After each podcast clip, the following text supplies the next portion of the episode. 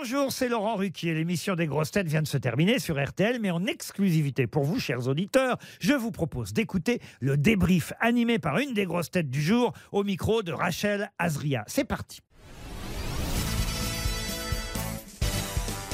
Bonjour Jean Benguigui, Bonjour madame. comment s'est passée l'émission? Eh bien écoutez, on a beaucoup rigolé, il y avait des choses très drôles, il y avait des questions intéressantes, euh, euh, c'était bien, c'était un bon moment, moi c'est un moment qui me fait énormément de bien. Liane Folly était votre voisine, elle ne vous a pas trop embêté? Non, non, vous savez, à son âge, on, on craint plus grand chose.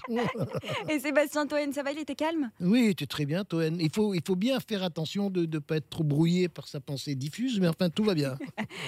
Jean, quel bilan vous faites de votre saison dans les grosses têtes? Vous avez quand même rencontré pas mal de recrues, dont euh, Sébastien Ah bah, il est très drôle, Sébastien. C'est un très bel improvisateur. Il a un esprit, un esprit caustique. Il a de l'humour noir que j'aime beaucoup.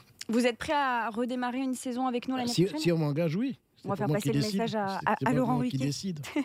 Vous qui avez connu l'époque de, de Philippe Bouvard, est-ce que vous trouvez qu'il y a beaucoup de différences entre les grosses têtes d'hier et celles d'aujourd'hui?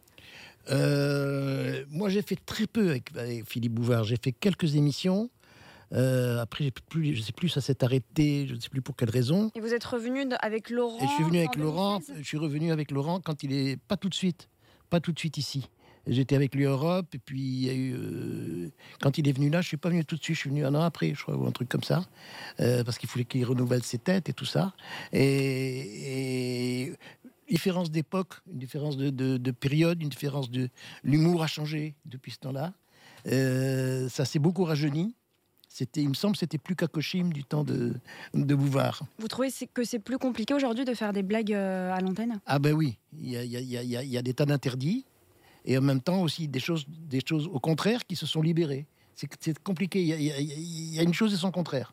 Il y a des choses qu'il ne faut pas aborder, puis des choses qu'on ne pouvait pas aborder il y a 20 ans, on peut les aborder aujourd'hui.